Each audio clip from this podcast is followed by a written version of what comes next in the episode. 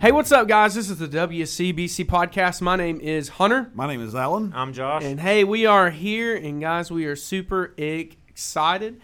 Um, today's a special segment, and I'm not going to say why yet, but uh, we've had tons of practice today. We've had tons of time just to sit here and talk to each other, and so I'm I'm just super excited um, because the longer we've been in this room, I just feel like there's so much more emphasis on this topic today and why it needs to be talked about. It's important, and I, I think that's why that things are going the way they're going is because of the fact that somebody needs to hear specific information in today's podcast. Absolutely. And so uh, before we get started, because this is going to be fun, uh, I'm going to let Alan and Josh introduce our guests, mostly because Josh and his guests are sharing a mic, so they're going to have to go back and forth. Maybe they'll bump heads. Uh, I don't know. I hope the mic doesn't. Listen, guys, our mics are. Uh, I would be lying if I said I haven't done some damage to some of these mics, and so I'm working on fixing them. But some of them are just tied up by strings right now, so this will be interesting. So let's go, Alan. Well, sitting immediately to my right is my wife, Michelle Lovin. Say hello, Michelle. Hello, everybody. We're super excited Michelle's here with us, especially because I mean they're literally sitting together. So what? And I'm kind of sad because I wish we could video this because not only could it be like to hear you guys talk, but we get to see how you guys as a couple are going to interact today, um, and I, it's going to be fun. So I'm excited. So Josh, sitting to my left is uh, my wife Zoe Blake. Hey guys. There we go. Um, and like I said, they're sharing mics, so they'll have to lean in. and uh, I, well, and our and our mic is slowly like going. It's yeah, the mic sounds struggling. Slowly, yeah, Gravity is doing its job. Yeah. yeah. So, uh, and, and, we're super excited that we've got the couples in. Um, they're because they're going to be able to discuss. Um, a lot. Before we inter- even introduce our subject, I want to say that I'm super excited because today I get to play like host. So um, this is just fun from my perspective, as I talked about last week. One, I'm not married. Two, I don't have children. So to be able to sit in such a room full of wisdom is going to prepare me for my future. Um, just to hear you all talk and talk about scripture. I and mean, plus, you'll be good uh, to keep us on point because we've only got a limited amount of time here, so you can keep us out of the weeds and keep us on point. Yeah, and I know uh, I I want to be listening. I'm really saying that too because I know uh, my girlfriend's going to listen to this and she'll when she hears me say, you know, I'm here to listen, I'm here to learn, she'll maybe she'll give me a high five and say, you know, I'm so proud. I'm kidding. So no, she'll she'll be like, listen, you better you better listen to them, and you better you know. So it'll be fun. We'll have great conversations about it because that's the thing. Young people that are listening to this that are single. Um, take absolutely take advantage of this because one, you can take this to whoever you're with because um, in the Christian world, you date with a purpose. You don't date for fun. Um, so this could be a great conversation starter. One, maybe to introduce the idea of what's next, or two, if you know what's next, to say, hey, this is just super important. These are things that need to be discussed, um, and we need to look up to this wisdom. So before we even get into that, we've got an intro question from Derek. Actually, super uh, super good friends with Derek. Love him to death. Uh, but he, he sent in a question, and I'm so excited because we've got five people in here that all have opinions and knowledge, and they just uh, they've been walking with Christ for a good while. Um, Derek's wanting to know what's the difference between the conscience and the Holy Spirit of God. So you guys are all looking around. I'm just going to throw it up, you know, like a alley oop, and y'all just take it as you want. So here we go. All right. So the conscience is a that is that is of man. Our conscience is what what we think, and depending on um, our upbringing, the environment that we were raised in, um, the things that we see, the things that we directly relate to us in our life um, can uh, can influence how our conscience is and what we to see because it's basically of a moral status. However, the Spirit of God is part of the Godhead. It's it's part of the Trinity, um, and it's holy. It's just.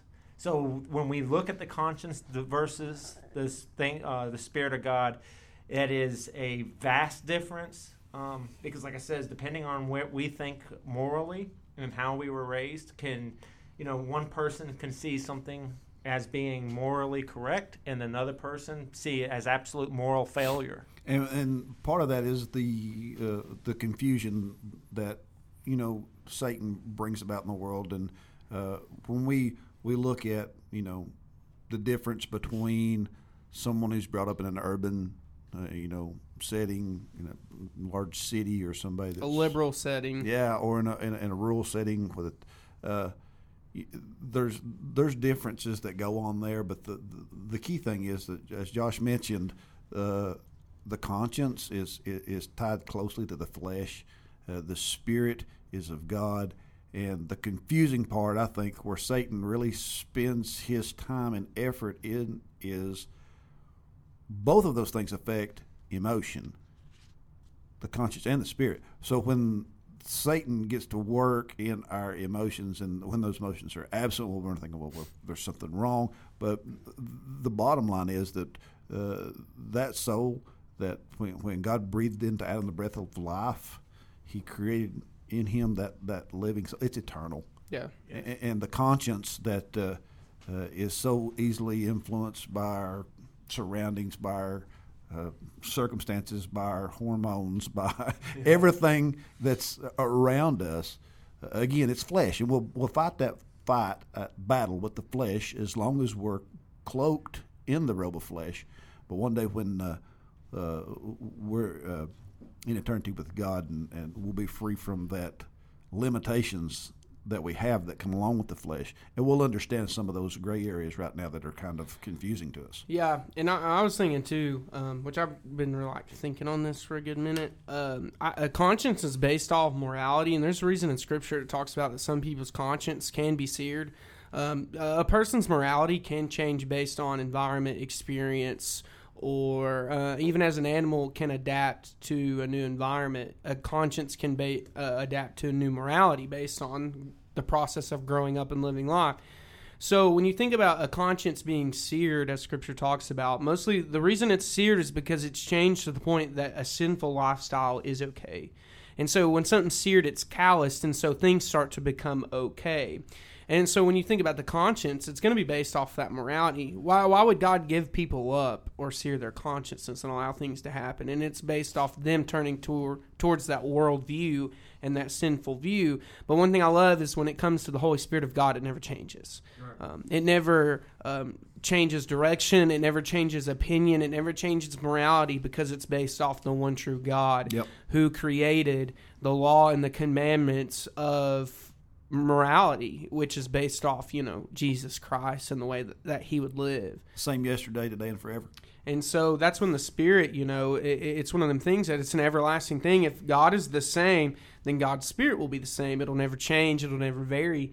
Uh, and you know, the Spirit's going to bear witness to Jesus Christ, but the Spirit's going to bear witness to the Word of God, which you know, one dot, one tittle. We'll talk about that in a few weeks. Nothing can pass from it. I mean, the word of God is true. You shouldn't add it. You can't add to it. It's going to stand. And so, if the Spirit points to the word of God, then there's a reason why the Spirit will never change because the word of God will never change. And so, there's a huge difference between, um, you know, like when you when you commit a sin against God um, and the Spirit convicts you, it's pointing you to something that you have done against Scripture. Um, the Bible talks about, you know, when you read in Romans that even back in the old days, the Gentiles just naturally started doing what the Jews did um, because there was something beautiful about what the Jews had with God.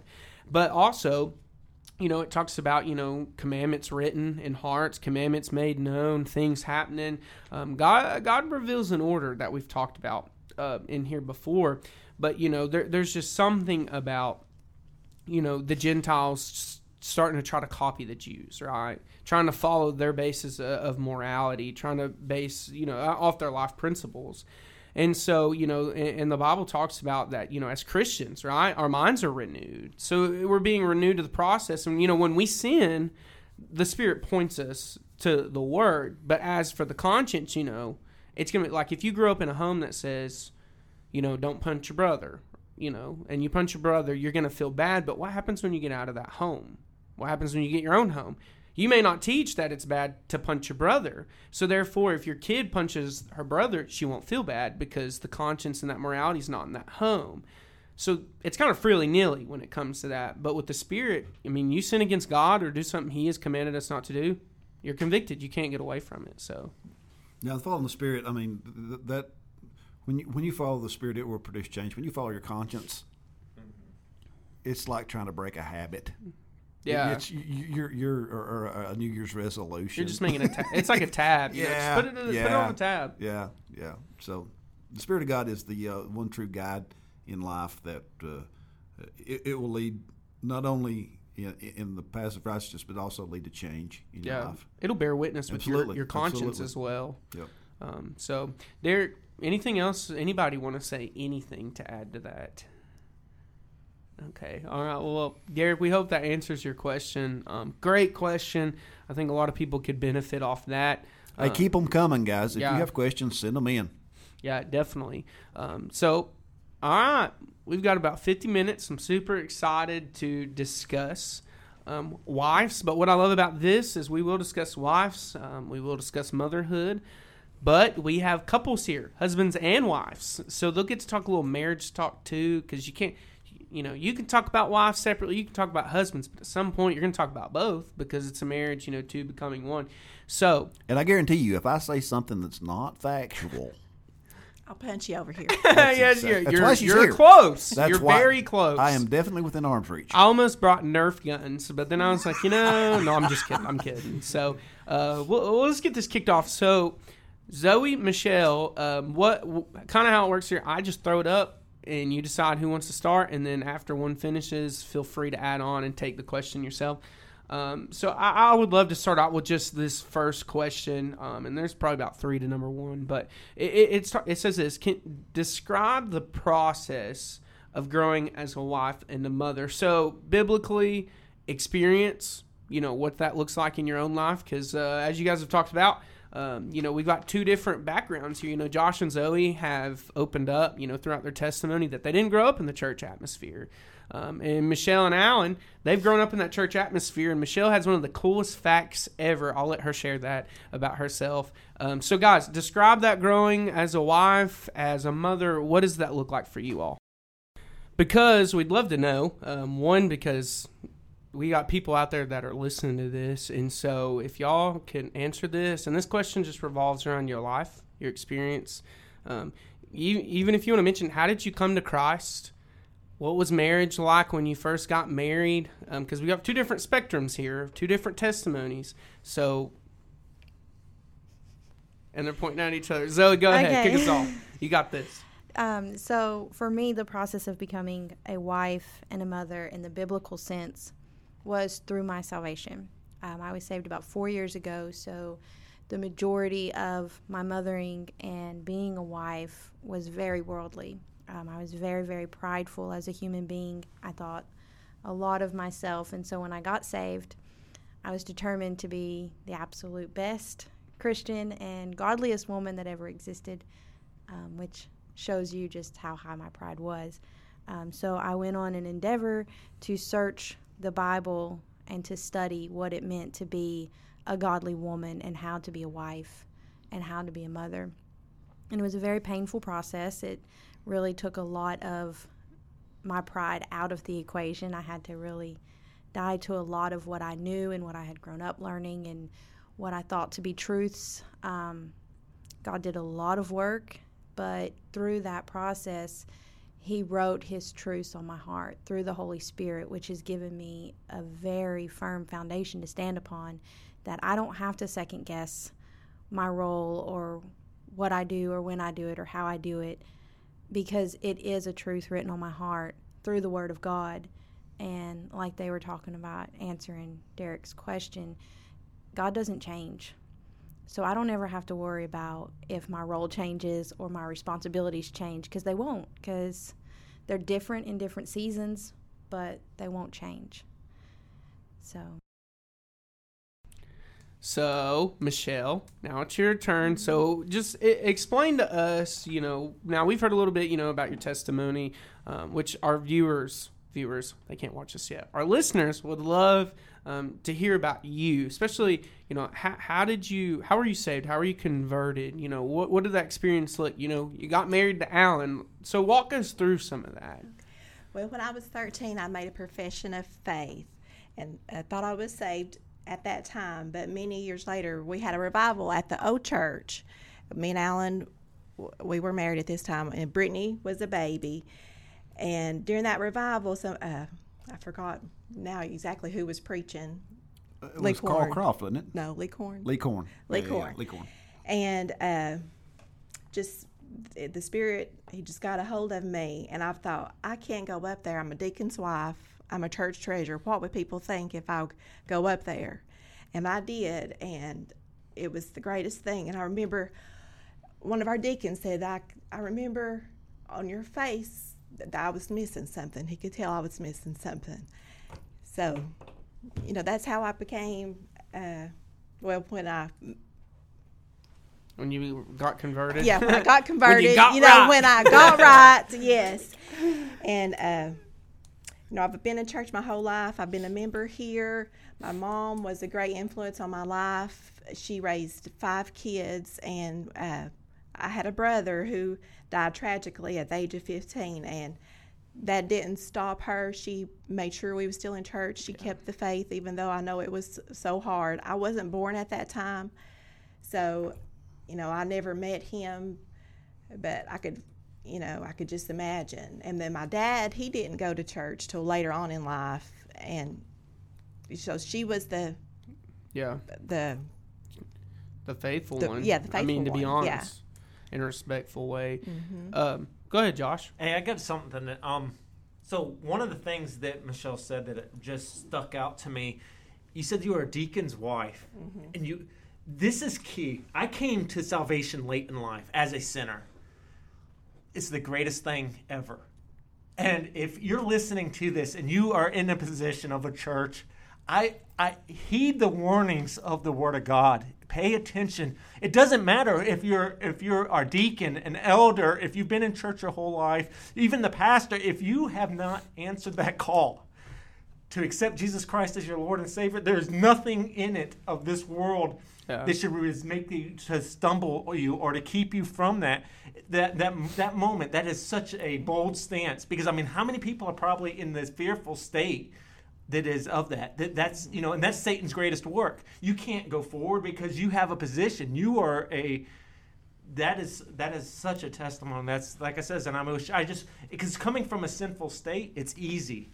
You know you you when you realize that you're lost it's easy. Mm-hmm. But to, to be in that state to where you know you've already made the profession verbally but now it's true conviction and I wonder just how many people are sitting out there that is in that in that state of loss. I mean, So that's the- not awesome. not sure. So to follow up on that, when Yes. you when you when you uh, go through that uh, period in your life, me and, me and Michelle, uh, you know, w- we talk a lot, and and, and and through the the times of doubt, we talked, and I tried to reassure. her. But there's one thing that even a husband, as much as he wants to, when you try to reassure, if if there's a void there, it's not my responsibility to fill it, even though God's placed us together the Holy Spirit and God's the only thing that can fill that. So if that's wrong, nothing else matters. Right. It don't matter how many times you sing in the choir, how many times you teach Sunday school, how many perfect attendance. You know what I'm saying? Yes. None of that matters. And uh, uh, eventually, you know, some of the f- private conversations that me and her had, uh, it started to cause me to concern, and it caused me to, uh, you know, start praying for my wife. And and uh, uh, I'm a firm believer uh, some people may get it wrong. Some people may mess it up, and there may be things that are, are you know, out of line, motives wrong, whatever. But if your intentions are true, I I am a firm believer. God will not let you die in that shape. He will He will give you give that. you the ample opportunities. he will give you that opportunity, and He will give you that the means to make sure that you have salvation. I'm, I, I- I'm thankful for uh, Michelle and her honesty, and uh, she's uh, she, she's really been a blessing in my life. Yeah, and I mean that's just that's powerful to see that uh, a position wasn't more important than a Right. confession, and, and so that's just powerful. And I, I've, I've seen a lot of people. I mean, um, in life, in position, you know, um, and they don't they don't care that I say this, but you know, um, if any of you know Jeff French, he's an associate pastor here. I mean, his wife got saved at a youth camp, and she was just helping serve and, and make food. And I, I can't remember who it was that night that was preaching, but I, I remember, you know, she came from the back where all the adults and people who cooked and everything were. She came out in the midst of all them kids and she gave her life to the Lord. She didn't care. And so it's just powerful um, to see and hear testimonies of like that. Um, so, Michelle, you ready? I'm going to ask you another question. Uh, now Zoe mentioned she I, she mentioned something that was challenging for her was her pride. Correct? Correct. Okay. What's been challenging for you? Well, I worry a lot and stress a lot, which I know I should not do. And I think you're exaggerating. sometimes my mind gets a little crazy, and Alan has to tell me to turn that channel in my mind. And So that's been a, that's been a long study. My, that, that was a the, uh, you know when you're a little kid and you have like a bad dream, and you're like, "Mama, I can't sleep." My mom, she used that analogy with me. She, she's like, "Don't think on it. yeah, I can't help it. Yes, you can help it. No, I can't. It just keeps coming. No, you can. You're in full control. You have the remote control. Turn the channel. Turn the channel. And um, I noticed too, which it's because I'm unprepared, so I actually stole a copy of Michelle's uh, ner- notes her and Alan have just for the questions. But I mean, you mentioned, and, and I mean, you can touch on this. We'll talk about this a lot next week when we talk about you know pr- children in the home. Um, but you mentioned like raising teenagers. I mean, that was was that hard? well, yeah. At certain times it was maybe more for Brittany. Sorry, Brittany. Than Joseph. Tell the truth, I think Joseph listened to a lot of our conversations. So Actually, Joseph learned a lot by watching what Brittany went through. yes. And understanding that he didn't want to go that route. So yeah, there was some hard times, but uh, we made it through. She's in church, faithful, raising our grandchild. So Amen. So I like the grandchild a lot better than I do the kids. I'll just go ahead and be honest. Oh my. uh, so, th- and this goes for uh, for both of you. Um, you know, when, when you talk about experiences, so obviously every Christian has had um, moments, right? Just moments with God. I mean, where He just like convicts you, draws you to something, calls you to something. So, for you all as wives, as for mothers, and you've mentioned your salvation, you've talked about your salvation, which is amazing because you see two spectrums. Zoe said she was in the world, Michelle grew in the church. I mean, even in the Bible, you read about the prodigal, but there's also another one that's been in the house the whole time. And so it's just so powerful to see you guys talk about um, how God can save you no matter what you are or where you are. But since you've been saved, like, has there been mo- like specific moments that you can remember that man, it's just impacted you as a wife or a mother? Oh, I, absolutely. Um, in my whole study for what a godly woman was, that whole experience in that, um, it put me in a position to really trust God that I could stand on His truths, that I could let go of what the world had taught me. And it was such a personal moment between us. And I say moment, but it was a matter of probably a year and a half that I walked that journey. Um, it definitely strengthened parts of our marriage without a doubt. And um, how I look at my children, even just how I perceive them, how I find joy out of them now in ways I didn't before. Yeah. So, um, you too, Josh. I mean, the impact of your all's like marriage, like you talked about, you all were married before you both were converted, but after you were saved and Zoe had been saved, I mean, what was that? How impactful was the difference in marriage at that point? Well, I- I'll say one thing. He was saved long before I was. Um, so I spent years because when he was saved, he he he read the role of woman submission, which we'll get to soon enough, um, and and he told me about that. So I I played a part, Yeah. which was really hard to play because I wasn't saved and I didn't have the Spirit leading me in that role. Um, so it was a lot of tension and and because of that, you can't carry that for long. You really can't. Only so long can you and Yeah.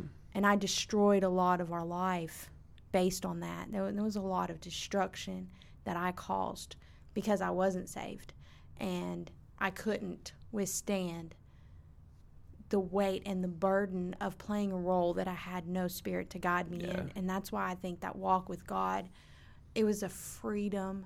It was so liberating after I was saved and God taught me what it meant to be a woman.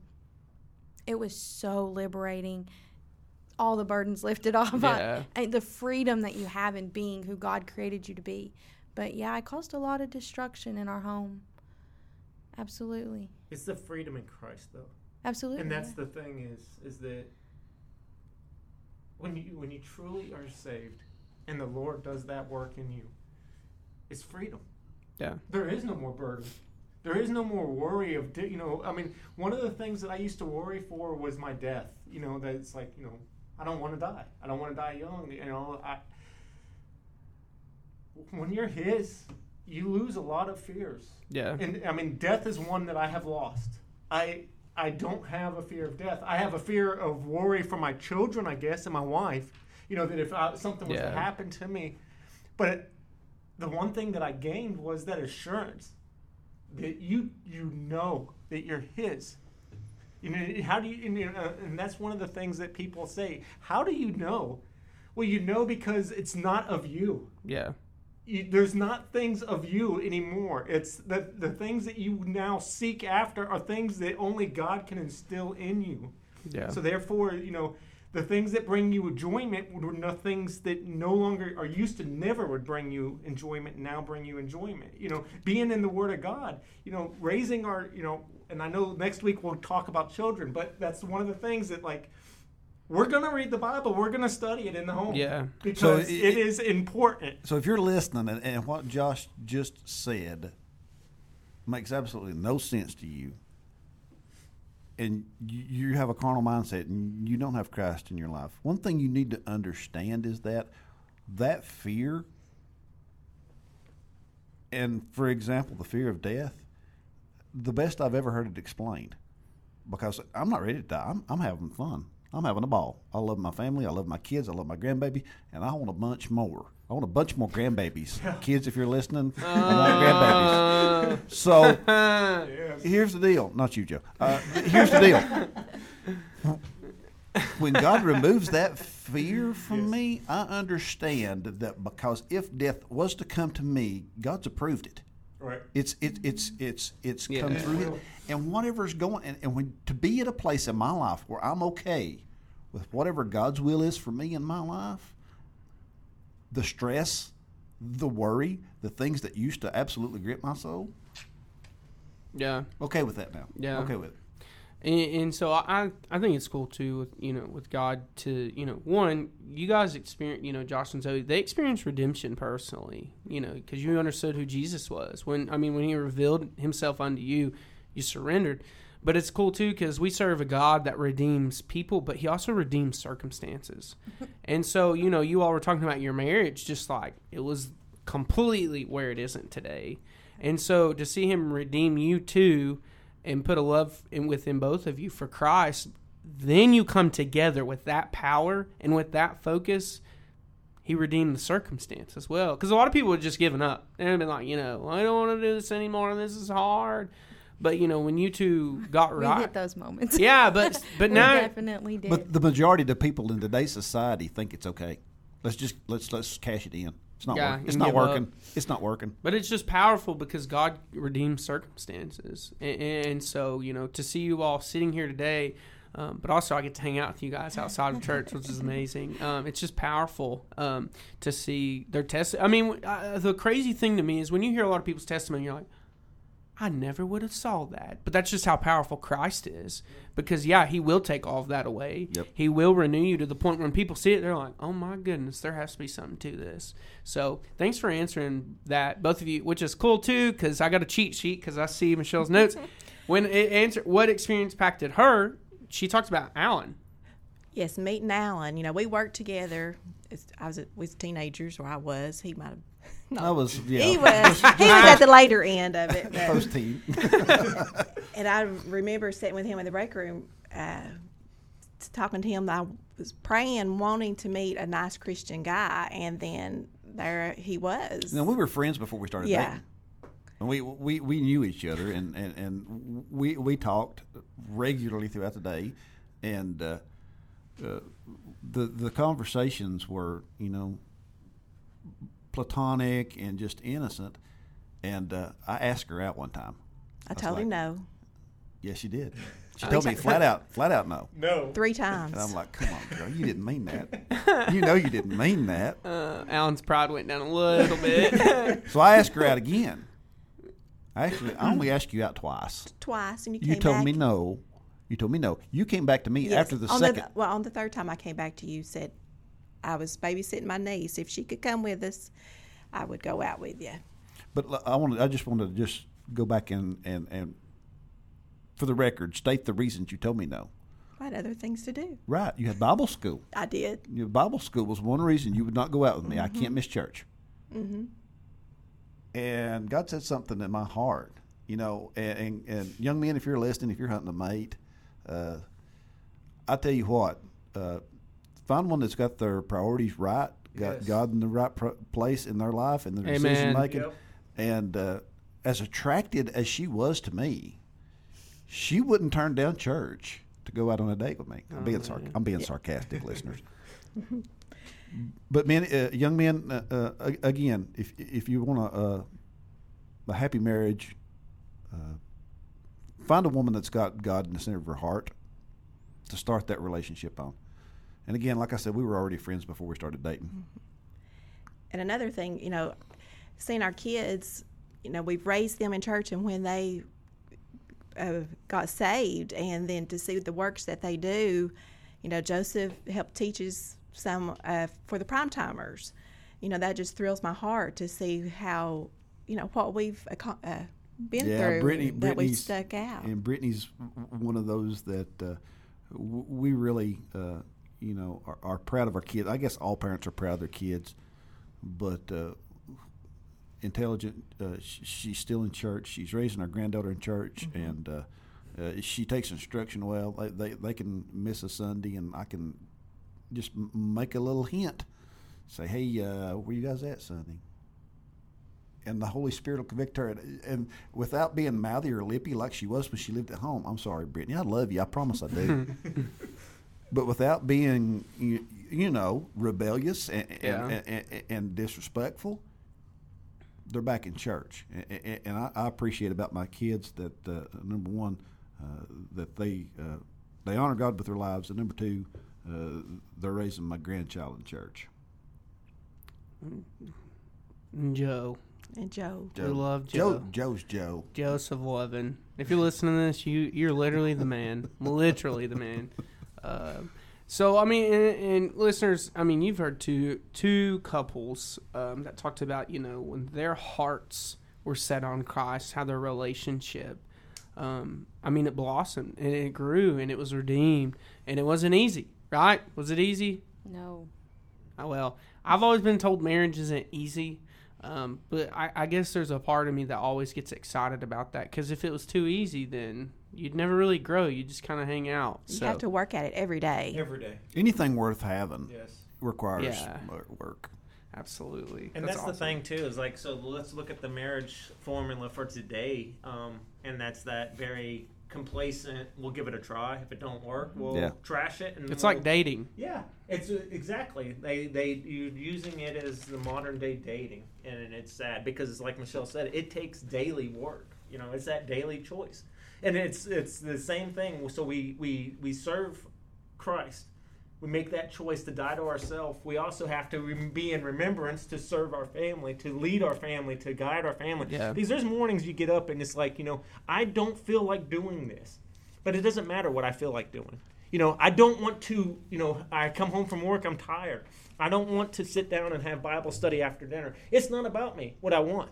I have to be that lead. And if I can't if I can find if I can find an excuse not to do a Bible study after I get home from work, what ground do I have to stand on when my child tells me, Dad, I don't feel like doing it tonight, I'm tired? I have nothing to stand on. We are to lead by an example, and that Yep. example is when we're tired, when we're, you know, that's the thing. We seek Him. He's going to give us that strength. You know, Sunday morning, some Sunday mornings, you know, you don't feel like it. You're you had a long week, and it's just like I want a time of rest. Yeah, It's not an option. yeah. We're going to the house of God. You want to get a nap in between services? Have a nap. But we're going to the house of God. Yeah, absolutely, absolutely.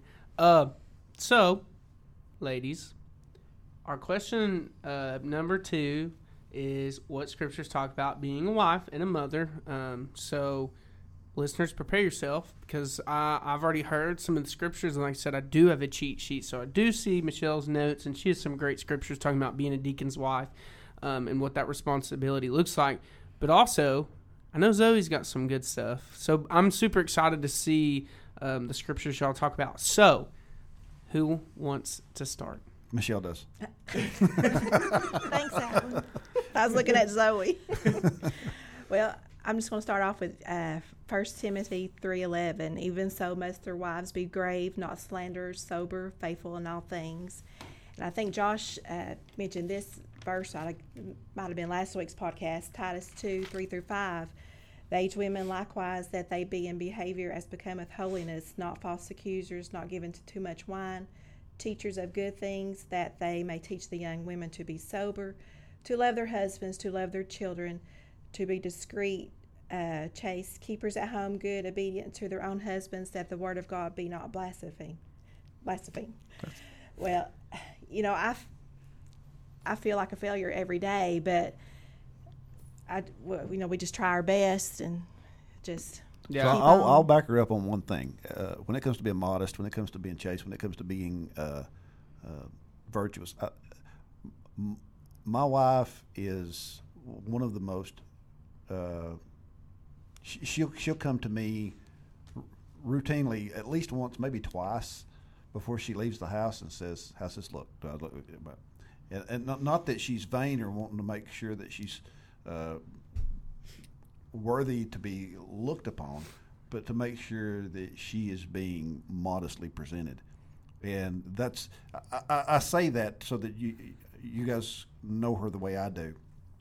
She i- i- is very conscious about the fact that she doesn't want to draw attention to herself. She wants to make sure that God gets all the attention when we're here.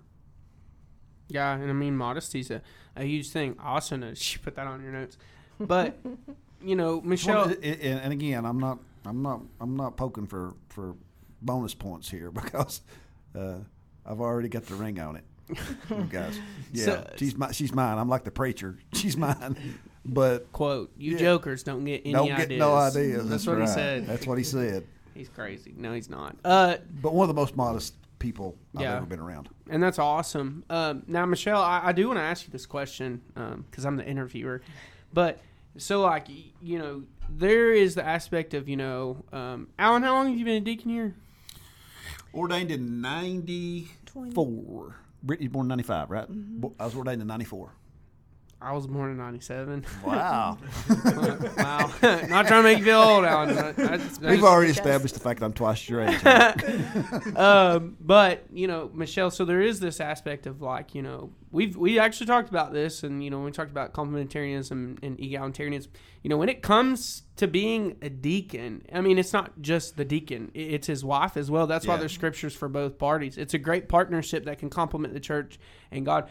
Um, so, like when you look at these scriptures and you think about being a deacon's wife, you know that that's a standard. That's something you try to be. Um, but also just as a, a woman, as a lady, um, you know, how, how do you, I guess what I'm trying to say is, how do you see your requirements as, you know, a deacon's wife, but don't treat it as a check checklist? You're treating it like this is my life. How, how would you, how would you say, like, explain that? I know it's kind of like a, I hope that makes, does that make sense? Well, you know, I pray for him, and when he is burdened and when he can't talk to me, you know, when he's hurting, I can tell I hurt too. You know, I want to, you know, be there for him. Uh, So we have we have lots of, and, and man, you want to talk about hitting the nail on the head. When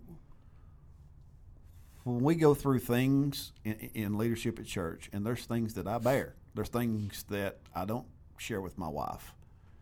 But when she asks me what's wrong, and I ask her to pray, there's a there's a huge comfort in knowing that she's praying. Yeah. There's a huge comfort in knowing that she's not going to be, uh, you know, meddling or prying or, or trying to figure out when she understands that there's certain things that, man, out of just, here comes this word again, discretion, that really you're, you're better off not knowing or you don't need to know.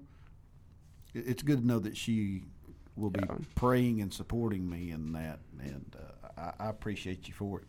And I think it's cool too, um, which maybe my question was just terrible, but I was trying to make this point is, you know, being able to know Alan and Michelle, you know, Michelle doesn't just look at the requirements as a deacon as a, as just a check, look like I have to do this. Like it, to her, it's not the word have; it's that she wants to. right. She has a desire to be there for Alan and do ministry with him, but also her desires to the Lord. and so she's going to pray for him. So you remember you remember when they uh, they called me back and uh, first approached me about being a deacon? It was James Arthur Ramsey and Orville Orr. They had two deacons here, and uh, they pulled me back, and and Orville was the chair chairman of the deacons, and uh, he asked me. We were at, without pastor and had uh, Bernard Courtney was interim, and uh, they asked me. It scared me to death. I'm talking about literally. I was jerking like a a chihuahua. Yeah. And, and I went back out and told Michelle because she was kind of curious as to why they had called me back. What have you done now, type of deal? No. I told her, I said, uh, man, they told me to pray about being a deacon. And during that time, we had lots of conversation because they said, you take your time, pray about it. Well, boy, I did. Because he said, you know, what we'll do is when once if if you feel like this is the direction you want to go, we'll put you under the watch care of the church for ninety days and da da da. So after we had prayed about it for a while, Orville came back to me and he said, Now, when I said 90 days, I didn't mean you needed to take 90 days to pray about it.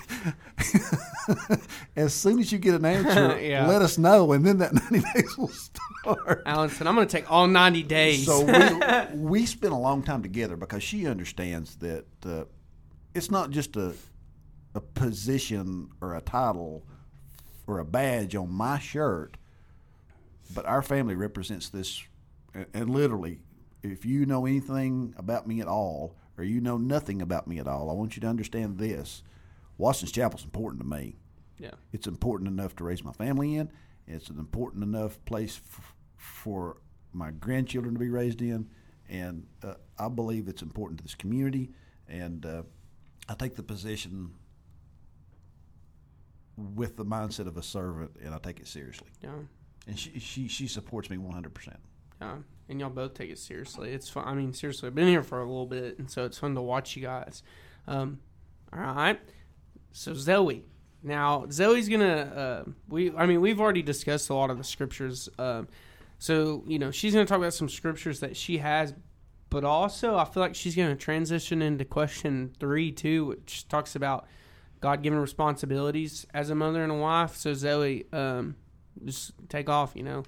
Um, she talked earlier about creation. She's talked, and so we're just super, you know, um, we're excited um, because one, you know, like I said, we got two different spectrums. But what I love is her and Michelle brought different scriptures. So the more scriptures used, whatever kind of script, where it's from, The and- more you know, biblical basis you have. and so, um, you know, crack the whip and transition. Just take off. All right. Um, so before I could learn how to be a wife or a mother, biblically speaking, I had to understand what it meant to be a woman. And um, so that did take me back to creation. And we read where God created man and he made woman.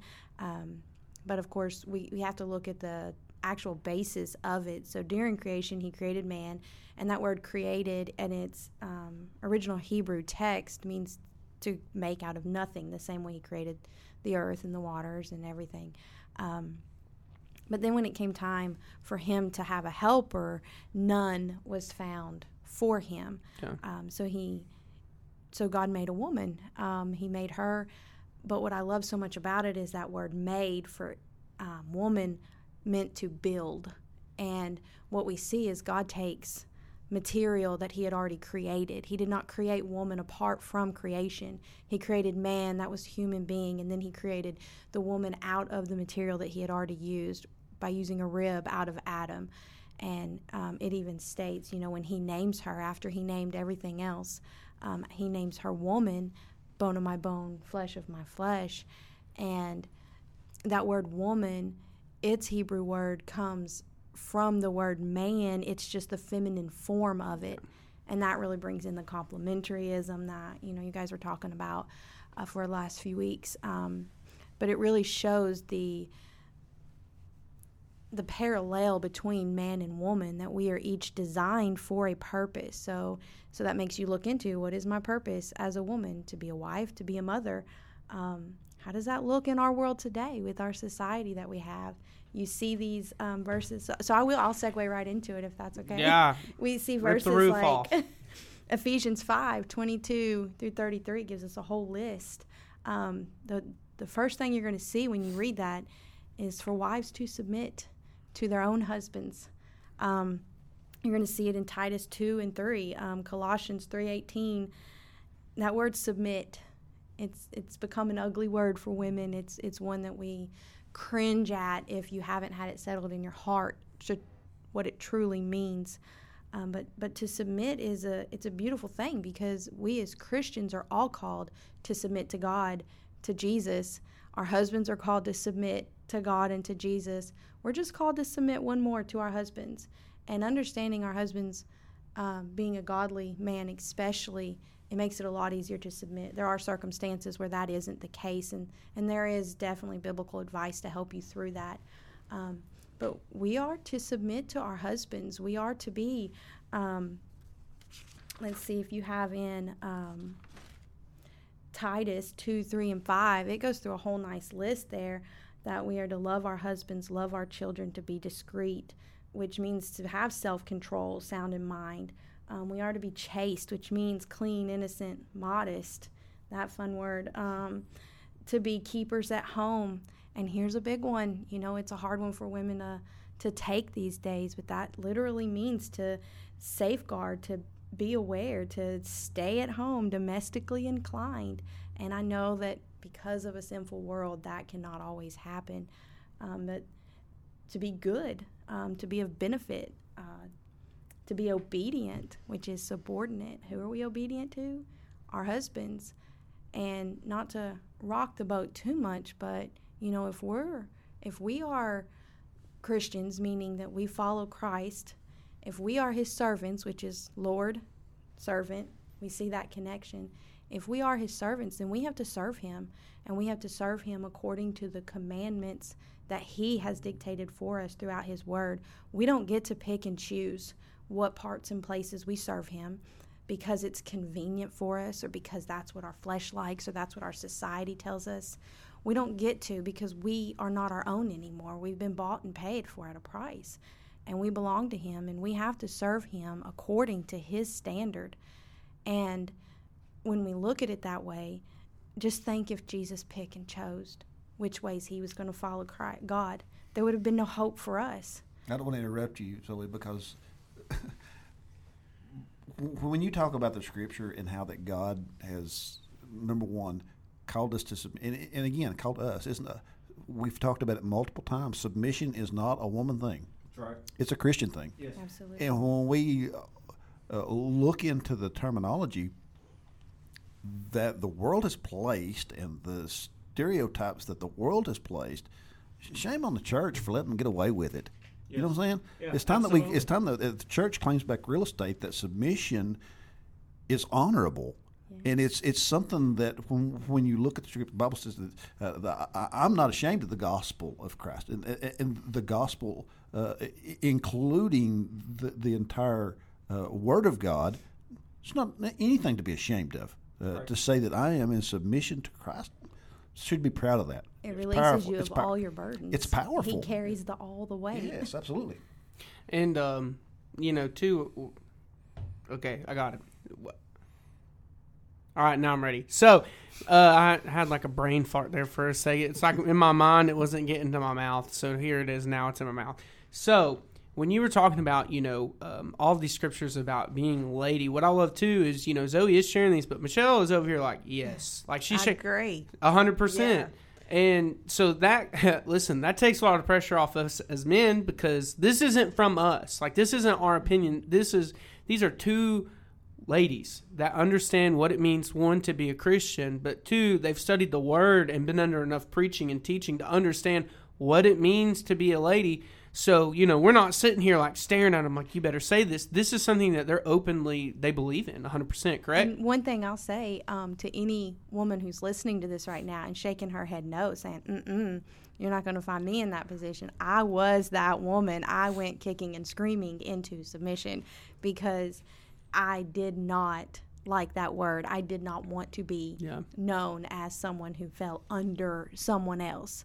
Um, so I know what you are feeling right now. I know you are. So all I can say is I challenge you to prayerfully study out the Word of God and what that means for you as a woman, as a wife, and as a mother without the preconceived notions that our society has put on us. Because if you go back to the fall, when women were punished not only with childbearing pains, fun, fun, we were also punished with the fact that we would have desire for our husbands, and that word desire translates into control. We would want to control our husbands, but Yeah. he would be the ruler over us. So knowing where that fight within us starts, it starts with sin from the punishment of our disobedience. We were we were given that, you know, we naturally want like um, Christ told Paul, kick against the pricks, right? Yeah. We naturally want Bang to your do head that on the as wall. women Yep. against men. Yep. This is a battle. It's a spiritual warfare, ladies. We are under attack. Satan is tearing homes apart, and he's starting with us women, tearing us from our children, tearing us from our husbands, creating that en- enmity between the things we are to love and cherish. He's giving us lie after lie after lie. We were deceived in the garden, we're deceived today. And I'm the first woman that will stand here and tell you that I personally am Eve. I'm the one who picks that fruit and ate of it willingly. I was deceived by the lies. And I really don't know a woman who isn't. I don't, you know, in this day and age, I don't know a man either. But So when we we just heard an awesome explanation of a, a, a lady's view on submission, who was raised outside of church and come to Christ later in life. Michelle, when y- you've been in church your whole life, Mm-hmm. I have never visibly seen any uh, challenges or resentment from you as far as submission, like Zoe just explains. But have there ever been times in your life? When I didn't agree with you. So that's what I'm asking. you, you finish. Yes. You, finish my statement. Yes. yes. You complete me. Yes. There's been several times, you know, we'd be going through something and I didn't really agree. But, you know, I know you've prayed about it and you are the head of the house and that I know I'm submit to you. So Right. A- And, and again, I, I, that was a loaded question, but I had a pretty good idea of what your answer would be because I've seen your life. I've been around you for how long now? 20, 28 28 years. 28 years. Married. So, married, yeah, yeah. We dated for two years. Mm-hmm. Yeah. So we've been around each other a while, and uh, su- submission is, uh, t- t- in, in, in my definition, again, man, it's not a gender thing. Right. It's a Christian thing. Yeah. yeah. And so and and the, and the the homes, uh, the whole vicious cycle. Man has always done, done such a good job. That whole vicious chain reaction, catastrophic chain of events that happens. It just takes that little bit of discord, that little bit of resentment, that little bit of animosity, and the home's broken, and the pride comes in, and the children are affected, and their view on relationships, man, I don't even want to mess with it, you know. So, uh, I- I'm glad these gals are here. I think they're doing a, a fantastic job. They are. And so, I've got one more question um, for the ladies, and then I'd like to end with kind of like a joint question. So, this isn't on the paper, so it's going to catch you off guard just a tiny bit. Um, so, you know, we've talked about what it is to be a wife, what it is to be a mother. Um, this is one of the most peaceful conversations I've ever been a part of over the word submit, which is very refreshing um, because that's that's a dirty word in, in a lot of places. Um, but one thing I love is actually in this church there are a lot of ladies and women that understand the biblical term of submit, and it's not a dirty word to them either. Um, because listen, if you if you're a member here, if you're not, um, our ladies here are very devoted. They have a Bible study that they do. They have uh, gyms. They have all these ministries that they do where they can meet together and discuss Scripture as women. And so it's encouraging to me because, you know, I work with the youth here, so some of our youth girls go, um, but also, you know, Haley goes. And so to hear them come back and talk about things that, like, I've seen college kids argue and debate and de- grown people debate about, and they're just like, oh, well, the Bible says this and it's so awesome and so cool. You should have heard, you know, Zoe and Gail and Michelle, all of them explain this. And it, so that's just encouraging because they're getting to see it from a clear biblical view that's not stained by you know we talked about feminism or any sort of egalitarian problems. They're seeing it from a biblical view, and so you know that's a term here that's to me. I don't ever see people creating a huge fuss. I know it's there because I know that I'm a man and there's things that I'm called to do as a man and I want to fuss about them. So I know that there's things that ladies probably uh, think is hard too, but it's encouraging because this is two ladies out of 70, eight, I, I don't know. There's so there, there's a ton. Um, and it's just so awesome to be around godly women that are like, yeah, this is what it is because they're showing the younger generation how it's supposed to be. So, now, for you all, you've talked about wives, you've talked about being mothers a little bit. We'll talk about that a lot next week. Um, but, you know, one thing that we talked about with uh, the egalitarianism and complementarianism is, you know, uh, Galatians talks about that we're all one in Christ. And, and so for you all, um, you know, one, ladies have spiritual gifts. Anyone who's saved has been gifted by the Spirit of God. Um, you know, you guys have talked about the responsibilities and some of the things that uh, um, ladies are supposed to do. And so, what encouragement, and I'll try to make this like simplify, what encouragement could you give like the younger ladies listening that they like, yes, you need to embrace your spiritual gifts, you need to embrace being a woman, you need to embrace these um, responsibilities. What kind of encouragement could you give to them to, you know, take on that I'm late, a woman, hear me roar, but not like, you know, hey, I, I'm a woman, I don't need you, man. You know, how can they what would you tell them to embrace being a godly biblical woman? What would you say? Uh, stay involved in the church body with your other christian women uh, uh, study your bible. Almost like a well, oh i was going to say michelle kind of hit it like a, a practice. Like, i mean mm-hmm. that's what we're supposed to do mm-hmm. with scripture as we apply it to our lives. So you're you're basically saying like stay in church read your bible but in a sense practice what you're called mm-hmm. to do yes. That's awesome I'd say um, also take pride in who you are that God created you to be. Um, he's given us each a design and to know where you belong and then to do it. I mean, there's all different types of women. You got workers, you've got nurturers, you've got prayers fighters i mean yeah prayers um there's somewhere you know this there is a spiritual warfare going on we need those women who pray. We need the yeah. women who do the work. We need the women mm-hmm. in every aspect. It is unfortunate. Um, this is something heavy on our prayer list as women.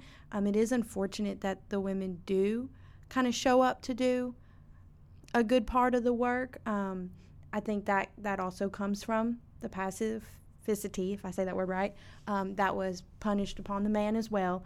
Um, but at the same time, you can't tear down what you're meant to do just because someone else isn't doing what they're meant to yeah. do. We have to stand accountable for each and every one of our own actions and gifts. And if we're not doing our work according to Christ as unto the Lord, then that's our issue. So when we talked uh, earlier, when the question came about the difference between the spirit and the conscience, we talked about the spirit will lead you in a position of service. And typically, that area of service is out of your comfort zone. And one thing I want to I want to thank both of these ladies for being here because uh, we guys can get in here and we can we can go for hours talking about the scripture. Yes. Uh, I can tell both of these ladies are out of their comfort zone by being here, Especially by talking. Me. He's always doing a very great job. No, you. Both, I was a pretender for many years. I know how to pretend to things. You both are doing great. But, but uh, understanding that if there ever was a need, and I, am going to get passionate, and hopefully I don't get emotional because if there ever was a need for godly women in our society, it's the day that we live in. Absolutely. Yeah.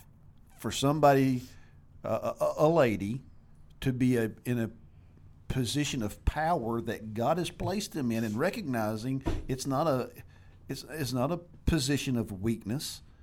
It's a position where God has placed you to have the ability to have influence over younger ladies and give them a way out of a life of misery and uh, abuse and having them understand the resources that are available to them through God's Word and through the power of the Holy Spirit and in the church that there is a better way. There is a better way to conduct yourself and to, to live life. And you don't have to be a trophy on some man's arm.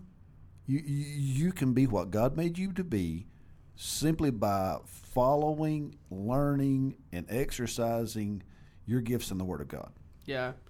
And that's the thing. So if we look at society, what is bringing out right now? Women are sexualized. Absolutely. Men are cold with no emotion, Yep. or or they're they're basically bumbling around, you know, buffoons that can't tie their own shoestrings. So therefore, you know, this is the this is the image that's painted. You know, so in order for uh, to get a guy's attention, you must do x, you know, x x x x all the way down through it. You know, have a, this laundry list of what you're expected to be. So here's what I'm hoping when the young ladies listen to this podcast, how many mouths do you think are going to fly open? Oh, there's going to be a lot of them. Absolutely. Uh, yeah. And- Now, here, here's something I'll challenge women: wipe the makeup off your face, and I, and I'm not being rude about it at all. Trust me, this is coming from love because that was one of the first things I did. One, well, one of the first things is something that was dear on my husband's heart was wearing a skirt. Um, and I learned a lot about submission wearing a skirt. That was a battle we fought many, many years. And it was one, the very first one that God actually put on my heart to fulfill in my prayer for submission to Him. And the second thing I did was take makeup off my face and stop putting my hair up. Good for you. And it was not easy because that was a lot of my identity. I could hide who I was Right. with a hairdo, with makeup, and learning how to be confident in Christ How many- because I'm not me, I'm God's. So, How many, so how many young ladies are out there right now who have zero self esteem, have zero Yes. self confidence because they think the most important element of my life is how folks view me, me. view. Right. L- Take Physically one glance. Take one glance. Size me Yeah. up and judge me in less Yeah. than a tenth of a second. Right. Well, and that's so. So I have daughters, and that's one of the things with Oh, my we daughters. getting on child raising. Yeah, no, but- no, we're, we're not. We're not. But just quickly, but just real quickly, because I want to make something very clear. Is because what Zoe made a comment about. I do not believe it has anything to do with salvation. No, it has nothing to do with salvation. So don't get it wrong and say, well, now that's a works. No, it has nothing to do with salvation. And my daughters came when when, when we made this change that's one of the things that I told my daughters. I was like, "You're now going to be wearing skirts," and they're like, "Why?" You know, because you know they say is, is this, it has nothing to do with your salvation. It has nothing to do with because it's something that is out of your comfort zone. And then if you're wearing a skirt every day, this is my daughters in my house. I made this choice. If you're wearing a skirt every day, there is no options. It's not, you know, I mean, it. We can pick the color. We can pick. I'm not going to have Oh, to worry goodness, about. there is still I'm not going to have to worry clothing about issues. Is it is the shorts too short, or is the jeans too tight, or is anything? And that's what I told my daughters: is be comfortable in who you are in Christ. Absolutely. Yeah. It's not about you and what you are in in, you know, in school, Him, or always. it's always about Christ. So be comfortable in Christ. And I and I, I'm- I'm going to say this, and I know I'm this. This will probably get us some responses. because I've told my daughters a, a thousand times if I've told them You need once. to calm down, young man. No doubt. No, you don't. Bring but it. the, the one thing that I've told them a thousand times, if I've told them once, is I almost at times envied them being a woman, and I wish I could. I says because you guys have a walking billboard. People can ask you, why do you always wear a skirt? And you can easily, uh, immediately witness to them. Exactly. Say, well, I do it because of religious. So you have to. No, I don't have to. But now that you've asked me, mm-hmm. I am a Christian. I am a follower of Christ. I says I can't do that short of putting, you know, ask me about Jesus on my shirt or my T-shirt or something. I was like, but that's what I told them. I says in all settings, you know, people, it's 100 degrees out there, and so you're standing outside in the baking sun in a long skirt, and somebody goes, "Sweetie, ain't you hot?" Be like, "Yes, ma'am," or Yes. "Yes, sir, I am." but let me tell you, and I was like, it's a witness opportunity after opportunity after opportunity.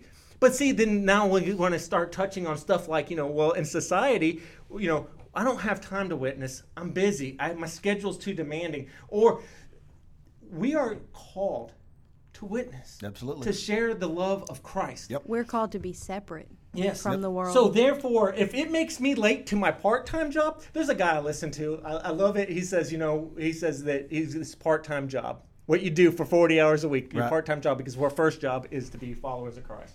So, therefore, you know, if it makes you late to your part time job, so be it. There's more important work to be done. Absolutely. And that's the thing is, so that's why Eternal implications. Yes, and that's what I instill into my daughters is that, that you know, it's don't you we can look at every situation that we encounter we can look at it two ways. We can look at it in a negative light or we can look at it in a positive light. And that's anything. You know you can have a glass you know that the famous saying is the glass half empty or is it half full? It's an opposite way you observe it. And that's why i tell them i was like yes you can observe it as you know this is what my dad makes me wear and you can say when i'm 18 and i'm out of his house i'm never going to ever wear a skirt again. And that's okay because that's your choice. You can make it as an adult or you can look at it as I have an opportunity that I can witness. You know, and they're sitting there and like, you know, they get mad, you know, and that's okay. Get mad at me. I'm, I'm, I'm okay with it. You know, you can get mad at me. You can you can say mean things to me, but I'm your father. Yep.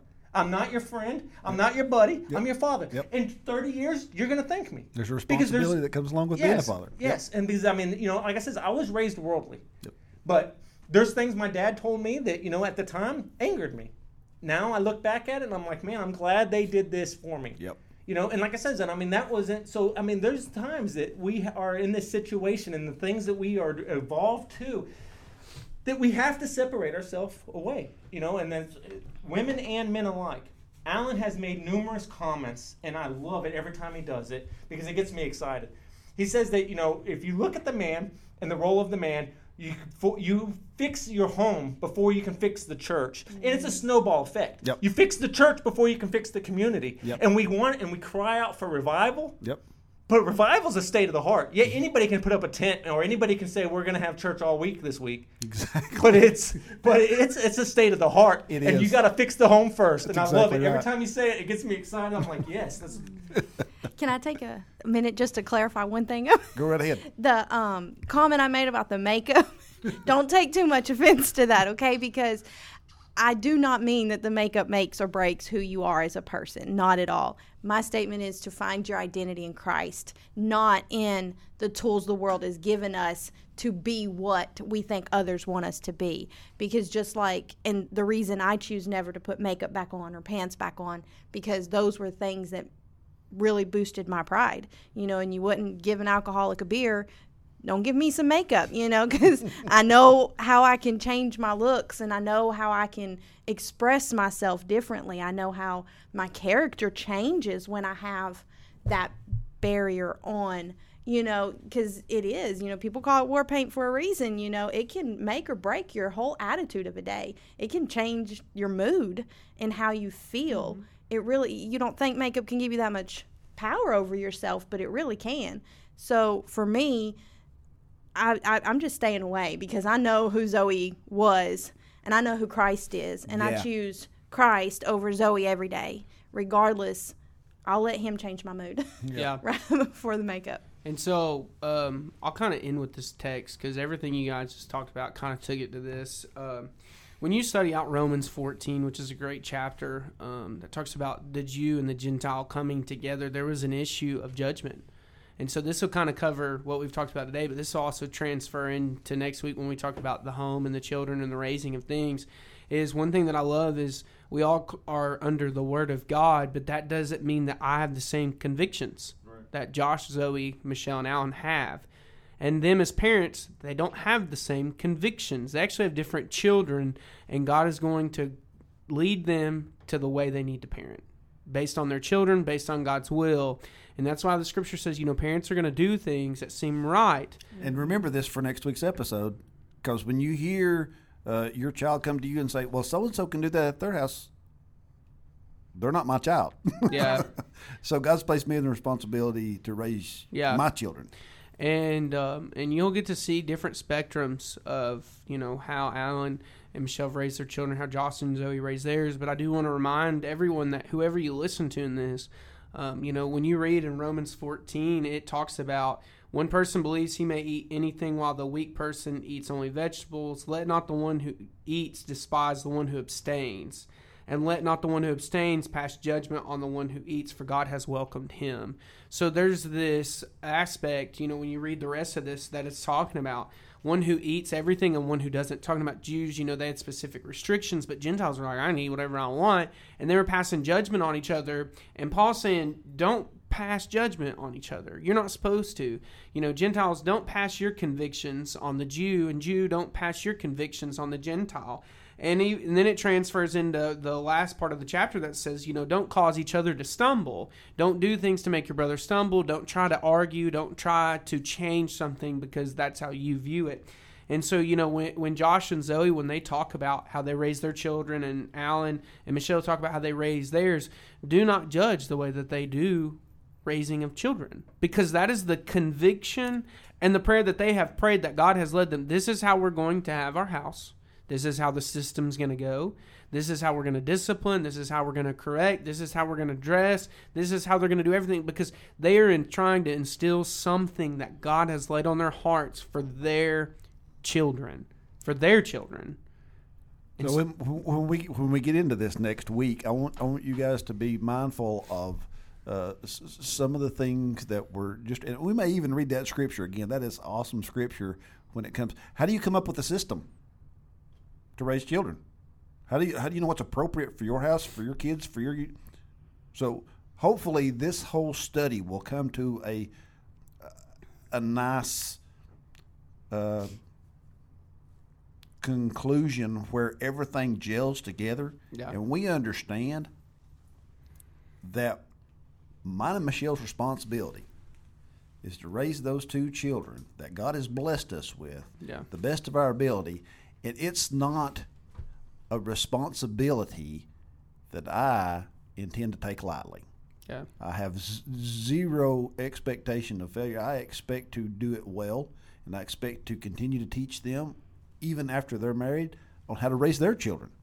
Yes, that's that's the thing is is it it doesn't stop at It doesn't no, stop. it- it's- the responsibility is never lifted. It's, it's continuing. when it, when our responsibility is lifted, He'll call us home. Yeah, and I Yeah. mean, and it extends on how they raise their children. But as Zoe said, you know, her conviction was makeup, and that's something she eliminated out of her life to glorify God. That's the point of a conviction is to be convicted by God of something that is creating a separation. So for Zoe, she got rid of that and she's glorifying God. That's her conviction. Now, you know, Michelle put an emphasis on modesty earlier, how she raised Brittany. There are things that I'm sure Michelle has gotten rid of and she has changed based on the convictions that were in her heart. And so it's a beautiful thing. And I'm going to ask that if you listen to this, that you don't ruin it because Romans 14 says, don't pass judgment on someone by how they eat. So don't pass judgment on how someone parents, how they dress, what they do, because at the end of the day, if it's to glorify God, then to God be the glory. Forget what, you know, Bobby over there thinks. Yeah, and, Um, the, and the responsibility again, it, it's it's the uh, that man and woman complement it because a man can't do it by himself. Right. Bottom line, he can't, and a woman can't do it by herself. That's why there's such a necessity in Yeah. today's society to have godly families, Absolutely. godly men, godly women working together, understanding that that Jesus Christ is the one making the calls, and our responsibility is to live our lives and raise our family to honor and glorify Him. Absolutely. So, um, yes. Um, to end this segment, which this really isn't ending it, we're just kind of pushing pause because next week we'll come in and they'll get to talk about children, um, which that means they're going to talk about you know how a, a child should look at the parent, but one you know they'll talk about some of their parenting strategies, you know what they've done to instill biblical concepts to their children. Um, and, and, you know, I, I want to say this too because you know when Josh and Zoe were talking about how they raise their daughters, you know Haley's 19 now, right? But Haley always talks about things that have been instilled in her while she's lived with you all and how that has affected how she dresses and what she does. And, you know, Joe and uh, I, Brittany, yeah, I went blank for a second. Sorry, Brittany. Um, you know, I've heard Joe talk about things that you all have instilled in him that he still does. So there's something beautiful that we're going to talk about next week. Um, but, guys, in two weeks from now, on October 25th, we are doing a live podcast session at Watson's Chapel Church on a Sunday morning service. So, me, Josh, and Alan are awkwardly going to sit around a table where the pulpit should be, and we're going to discuss discipleship all the things that we've been describing that go on behind the scenes. Well, Yeah, guess you'll get to what? there will be no behind the scenes. No. it's all It's going to be on raw. display. Raw. We'll we'll have our Bibles. We'll have some notes, and I'm gonna have to have a cup of coffee because that's what I do when I get nervous. I just start drinking something. Um, so you know that's gonna happen, and we want to invite any listener out. You know, come check it out. We also do a live stream here. You can check us out at Watson Chapel uh, uh, our Facebook account, or anything else. Um, so we'll have more info coming out. We'll talk about it next week. But uh, guys, today was awesome. Ladies, uh, we want to thank you guys for coming. Uh, Absolutely. you're gonna be back next week. So, but uh, um, does anybody have anything they want to say? God bless. All right, bless. all right. We'll see you guys next week. See ya.